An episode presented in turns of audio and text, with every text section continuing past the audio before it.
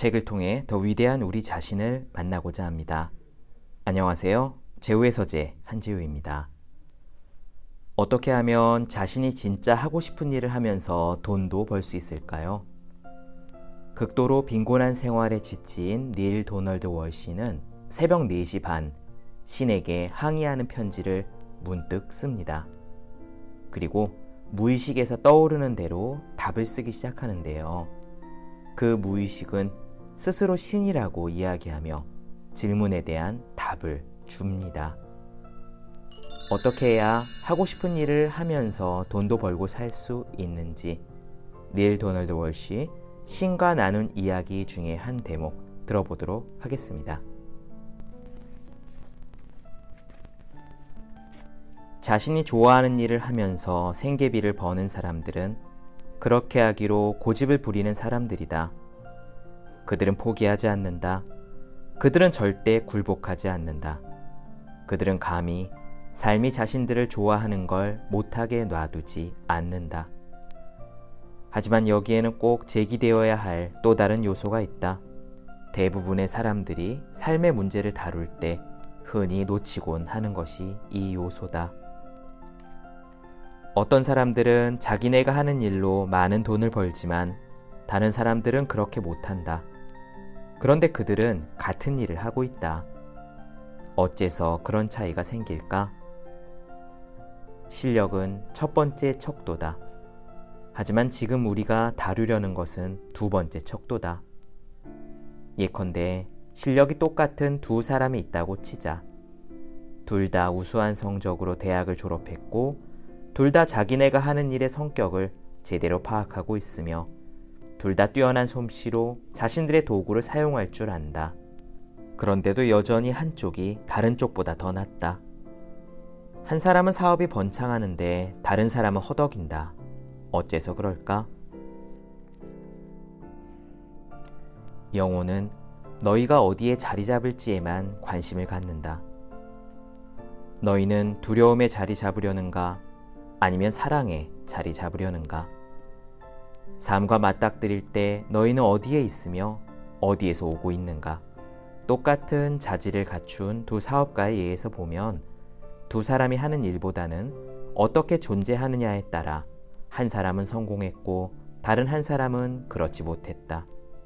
한 사람은 개방적이고 우호적이고 자상하고 인정 많고 쾌활하고 자신감 넘치며 자기 일을 즐기기까지 하는 반면 다른 사람은 폐쇄적이고 냉담하고 무심하고 퉁명스럽고 인정이 없고 자기 일이 불만스럽기까지 하다.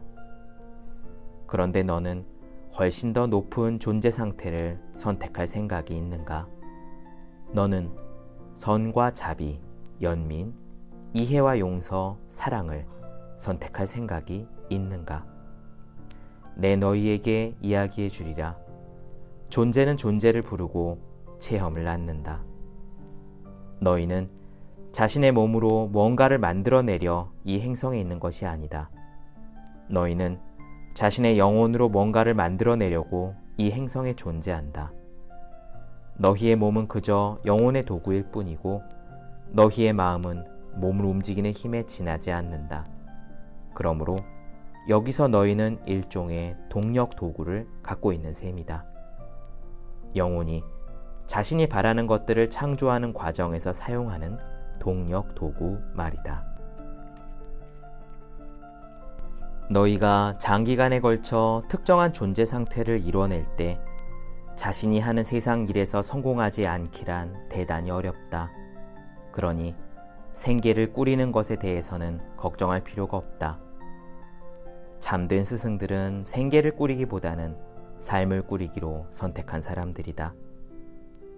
특정한 존재 상태들에 이르면 삶은 풍족하고 충만하며 장대하고 보상받을 것이기에 세속적인 부와 성공은 조금도 너희의 관심을 끌지 않을 것이다. 삶의 역설은 너희가 세속적인 부와 성공에 아무 관심이 없어지는 순간에야 비로소 그것들이 너희에게 흘러 들어올 길이 열린다는 점이다. 기억하라. 너희는 원하는 걸 가질 수는 없지만 자신이 가진 걸 체험할 수는 있다. 다시 한번 말하노니 너희는 원하는 걸 가질 수는 없지만 자신이 가진 걸 체험할 수는 있다. 이것이 무슨 의미인지 설명해 보자.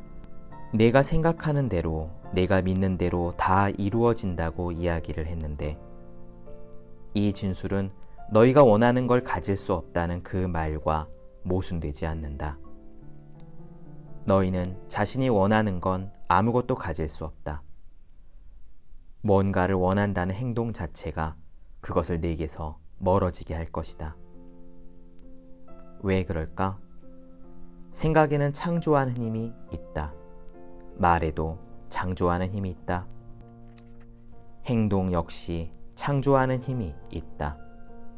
생각, 말, 행동은 창조의 세 가지 차원이다. 지금 줄곧 이야기하고 물어오는 세속적인 성공을 이야기의 주제로 삼아 설명해 보자. 지금 너는 나는 세속적인 성공을 원한다 라고 생각하고 있느냐? 그리고 너는 가끔가다 나는 더 많은 돈을 원한다 라고 생각도 하느냐? 그렇다면 바로 그 때문에 너는 세속적인 성공도 더 많은 돈도 가질 수 없다. 우주로서는 내가 생각하는 걸 그대로 실현해 주는 것 외에는 달리 선택할 여지가 없기 때문이다. 너는 지금 나는 세속적인 성공을 원한다 라고 했지. 그럴 때 우주는 알았다. 그렇게 하라 라고 말한다. 이런 식으로 생각해 보자. 나라는 말은 창조의 엔진에 시동을 걸어주는 열쇠다. I am, 나는 이라는 두 단어는 엄청난 힘을 가지고 있다. 그 말들은 우주에 보내는 진술이며 명령이다. 이제 나라는 말 뒤에 따라오는 건 뭐든지 현실에서 그대로 실현되는 경향이 있다는 사실을 이해하라. 그러므로 나라는 단어와 성공을 원한다 라는 단어는 성공이 아직 모자라는 너를 만들어내며 나라는 단어와 돈을 원한다 라는 말은 여전히 돈이 모자란 너를 만들어낸다. 생각과 말에는 창조력이 있기 때문에 다른 결과가 나올 수 없다. 행동 역시 마찬가지다. 만일 내가 돈과 성공을 원한다는 식으로 말하고 행동한다면 내 생각과 말과 행동은 서로 일치되고 따라서 너는 확실히 이것들이 계속 모자라는 체험을 하게 된다. 너희는 강력한 힘을 지닌 창조주다. 그런데 너희가 예컨대 화가 나거나 짜증이 나서 딱 한 번 한 생각이나 말이라면 딱 한 번 내뱉은 생각이나 말이라면 그것들이 그대로 현실이 되는 일은 거의 없다. 그러므로 너희가 가끔 그러하듯이 지옥에나 가버려 라고 욕을 한다고 해서 염려할 필요는 없을 것이다. 하지만 너희가 어떤 생각이나 말을 자꾸자꾸 되풀이 한다면 한두 번이 아니라 몇십 번, 몇백 번, 몇천 번 되풀이 한다면 그것들의 창조력이 얼마나 엄청날지 생각해 보았는가? 자꾸자꾸 되풀이된 생각이나 자꾸자꾸 표현된 말은 표현된 꼭 그대로 실현된다. 즉, 생각하거나 말한 그대로 밀려 나온다는 말이다. 그것은 외부로 나와 실현된다. 그것은 너희의 현실이 된다. 내 현실을 바꾸려면 그냥 그런 식으로 생각하는 것을 그만두어라. 너의 경우라면 나는 성공을 원한다 라고 생각하지 말고 나는 성공했다 라고 생각하도록 하라. 내가 받아들일 수 있는 생각부터 해도 좋다. 지금 성공이 내게 다가오고 있어 라거나 모든 것들이 다 내 성공을 돕고 있어 라는 식으로 생각해도 좋다. 긍정이 너희가 이루고자 하는 것에 대한 진술일 뿐이라면 그것은 아무 효과도 없다. 긍정은 이미 이루어졌음을 너희가 아는 것에 대한 진술일 때만 그 효과가 있다. 그러므로 소위 최고의 긍정은 감사와 인정의 진술이다. 신이시여, 제가 성공하게 해주셔서 고맙습니다. 이제 말과 행동으로 옮겨진 그런 관념이나 생각은 그것들이 참된 알매서 온 것일 때 어떤 결과를 만들어 내려는 데서가 아니라 결과가 이미 만들어졌음을 깨닫는 데서 온 것일 때 놀라운 결과를 낳는다. 예수는 이것을 확실히 알고 있었다. 예수는 기적을 일으킬 때마다 그에 앞서 기적을 가져다 준 것에 대해 미리 감사했다. 그로서는 감사하지 않는다는 건 꿈에도 생각할 수 없는 일이었다. 왜냐하면 자신이 선언한 것이 일어나지 않을 거란 생각을 한 번도 해본 적이 없었기 때문이다. 그는 자신이 누구인지와 자신과 신과의 관계를 굳게 확신하고 있었기 때문에 그의 모든 생각과 말과 행동은 그의 알을 있는 그대로 반영했다. 그러니 이제 내가 삶에서 체험하고자 하는 무언가가 있다면 그것을 원하지 말고 그것을 선택하라. 너는 세속적인 의미에서 성공을 선택하려고 하는가? 더 많은 돈을 선택하려고 하는가? 좋다. 그럼 그것들을 선택하라. 어중간하게 선택하지 말고 진심으로 온 마음으로 선택하라.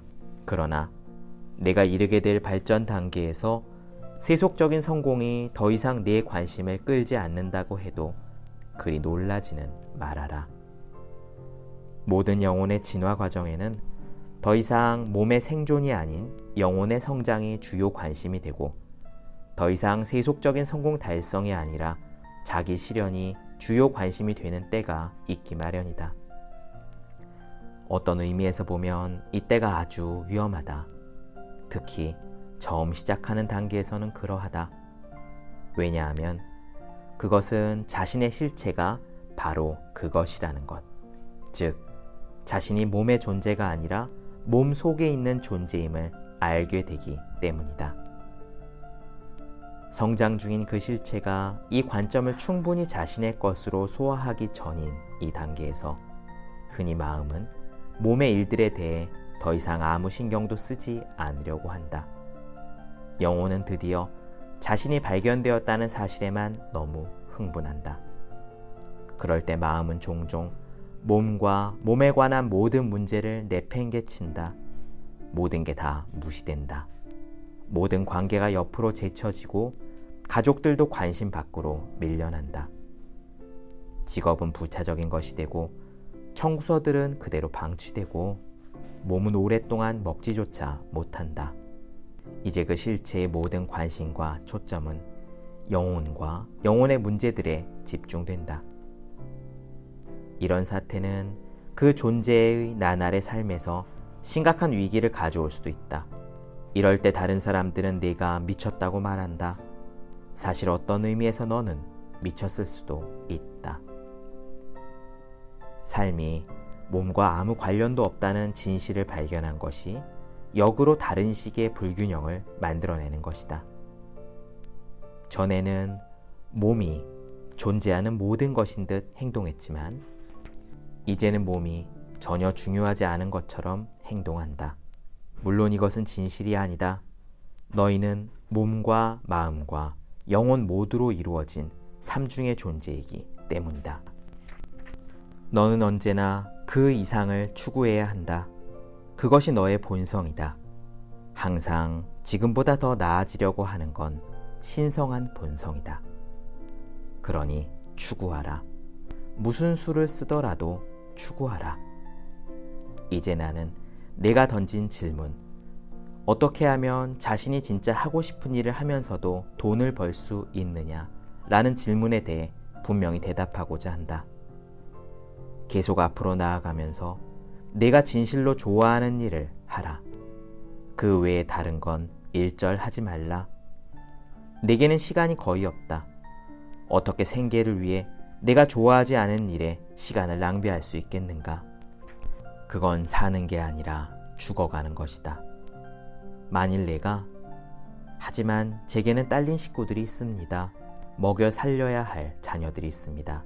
저만 쳐다보는 가족이 있습니다. 라고 말한다면 나는 이렇게 대답하리라. 만일 네가 몸이 하는 일을 삶이라고 주장한다면 너는 무엇 때문에 이곳에 왔는지 이해하지 못하고 있다고. 적어도 너를 기쁘게 해줄 일, 자신이 누구인지 말해줄 그런 일을 하라고. 그러면 최소한 너의 기쁨을 방해한다고 여기는 사람들을 향한 너의 원망과 분노에서는 벗어날 수 있으리라. 너의 몸이 하는 일이 하찮다는 것이 아니다. 그것은 정말 중요하다. 하지만 네가 생각하는 식으로는 아니다. 몸의 활동은 어떤 존재 상태에 이르고자 시도한다는 의미에서가 아니라 어떤 존재 상태를 반영한다는 의미에서 중요하다. 만사가 제대로 질서 잡혀 있다면 사람은 행복해지기 위해 뭔가를 하지 않는다. 이미 행복하기 때문에 무언가를 하는 것이다. 자비로워지려고 무슨 일을 하는 게 아니라 이미 자비롭기 때문에 그런 식으로 행동한다. 의식이 깨어있는 사람에게는 영혼의 결정이 몸의 행동보다 먼저 이루어진다. 다른 건 다 못하더라도 이것만은 알아두어라. 자녀가 있건 없건 배우자가 있건 없건 간에 누구나 기쁨을 누릴 권리가 있다. 그러니 그것을 추구하고 그것을 찾아내라. 그러면 너의 가족들은 내가 돈을 벌고 못 벌고에 상관없이 기쁨에 찬 가족이 될 것이다. 만일 내가 몸의 일들에 아무 관심이 없는 정도로까지 성숙해지면 너는 하늘에서 그러한 것처럼 이 지상에서도 훨씬 더 자유롭게 자신의 기쁨을 추구하게 될 것이다. 신은 행복한 건 좋은 일이라고 자신이 하는 일에서 행복해 하는 것까지도 좋은 일이라고 분명히 말한다. 내가 이제까지 해온 일은 바로 자신이 누구인지에 관한 진술이다. 만일 그렇지 않다면 너는 왜 그런 일을 하는가? 그 일이 하지 않으면 안 되는 일이라 생각하는가? 이 세상에서 내가 꼭 해야 하는 일이란 건 없다. 어떤 희생도 마다하지 않고 심지어 자신의 행복까지 희생하면서 가족을 부양하는 한 사내가 자기 자신이라면 내가 지금 하는 일을 사랑하라. 그렇게 하는 게 네가 창조하는 너 자신을 생생하게 진술할 수 있게 해주기 때문이다. 자신에게 책임이 주어졌을 때 그 책임을 다하기 위해 자기가 싫어한 일이라도 열심히 하는 한 여자가 자기 자신이라면 내 일을 사랑하고 사랑하고 또 사랑하라. 누구든 간에 자기가 무슨 일을 왜 하고 있는지 깨닫는다면 모든 것을 사랑할 수 있다. 스스로 원치 않는 일을 하는 사람은 아무도 없다. 네, 그렇습니다. 어떻게 들으셨는지요? 도대체 어떻게 해야 자기가 하고 싶은 일을 하면서 살 수 있을까? 라고 신에게 물었을 때 신은 이렇게 답합니다. 요약하자면 세 가지 포인트가 있는 것 같아요. 첫 번째, 원하는 것을 선택하라. 이때 우리는 진심을 다해 선택해야 합니다. 사실 나는 이런 삶을 진심으로 원합니다. 라고 확신에 차서 말할 수 있는 사람은 그리 많지 않습니다. 그것은 진심으로 삶을 선택한 경우가 많지 않기 때문이에요. 대부분의 사람들은 그저 좀 더 돈이 많았으면, 좀 더 몸이 편안했으면 라고 바랄 뿐이죠. 그런 바람으로는 부족합니다. 진심으로 내가 어떤 삶을 원하는지 생각하고 그 삶을 선택하겠노라 결심해야 합니다. 두 번째, 그 선택이 진심이라면 그것은 이루어진다고 믿어야 합니다. 믿음의 여부. 내가 진짜 나의 선택을 믿느냐는 것은 그것을 알아보는 방법은 간단해요. 내가 나의 바람을 거듭 원하느냐를 살펴보면 됩니다. 우리가 어떤 소원을 빌고 빌고 또 빌 때는 우리는 무의식 속에서 그것이 이루어지지 않는다는 것을 알고 있는 겁니다. 식당을 예를 들어 보지요. 식당에 가서 주문을 한번 넣은 다음에 우리는 거듭해서 주문을 또 넣고 또 넣고 하지 않습니다. 한 번만 주문을 넣고 그 주문이 들어갔는지 확인하고 나면 당연히 음식이 나올 거라 기다리고 있지요. 믿음이란 바로 이와 같습니다. 우리가 어떤 소망을 품었을 때 그 소망을 빌고 빌고 또 빈다면 그것이 이루어지게 해달라고 요청하고 요청하고 거듭 요청한다면 우리는 그것이 이루어지지 않을 수 있다고 의심하는 상태입니다. 진심을 다해 원하는 것을 선택하고 선택하였으면 믿을 차례입니다. 마지막 세 번째, 그 다음에는 진실로 그것을 추구할 차례예요. 유재석의 노래 말하는 대로에는 이런 가사가 나옵니다. 어느 날 나에게 찾아온 작지만 놀라운 깨달음이 내일 내가 무엇을 할지 꿈꾸게 했다. 나는 사실 한 번도 그렇게 미친 듯이 달려본 적이 없었다는 것을 깨달았을 때. 그렇습니다. 중요한 것은 우리가 무엇을 선택했다면 그것이 이루어지리라 믿고 가만히 있는 것이 아니라 정말 미친 듯이 진실로 그것을 추구해야 하는 겁니다. 우리는 몸과 마음과 영혼으로 이루어진 존재이지요. 결국 우리의 생각은 행동으로서 완성될 수밖에 없습니다. 진심을 다해 선택하고 선택하였으므로 의심하지 않고 그 다음에 진실로 그것을 온 힘을 다해 추구하는 것. 도대체 어떻게 해야 하고 싶은 일을 하면서 먹고 살 수 있습니까? 라고 물었을 때 닐 도널드 월시의 무의식이 준 답은 바로 그것입니다. 책을 통해 더 위대한 우리 자신을 만나고자 합니다. 제우의 서재 오늘은 신과 나눈 이야기를 살펴보았는데요. 이 이야기가 흥미로우셨다면 신과 나눈 이야기 직접 읽어보시기를 권합니다. 저는 여러분들의 구독, 좋아요, 그리고 댓글을 기다리고 있겠습니다. 오늘 방송은 여기까지예요. 전 다음 시간에 뵙겠습니다. 여러분 모두 함께 해주셔서 고맙습니다.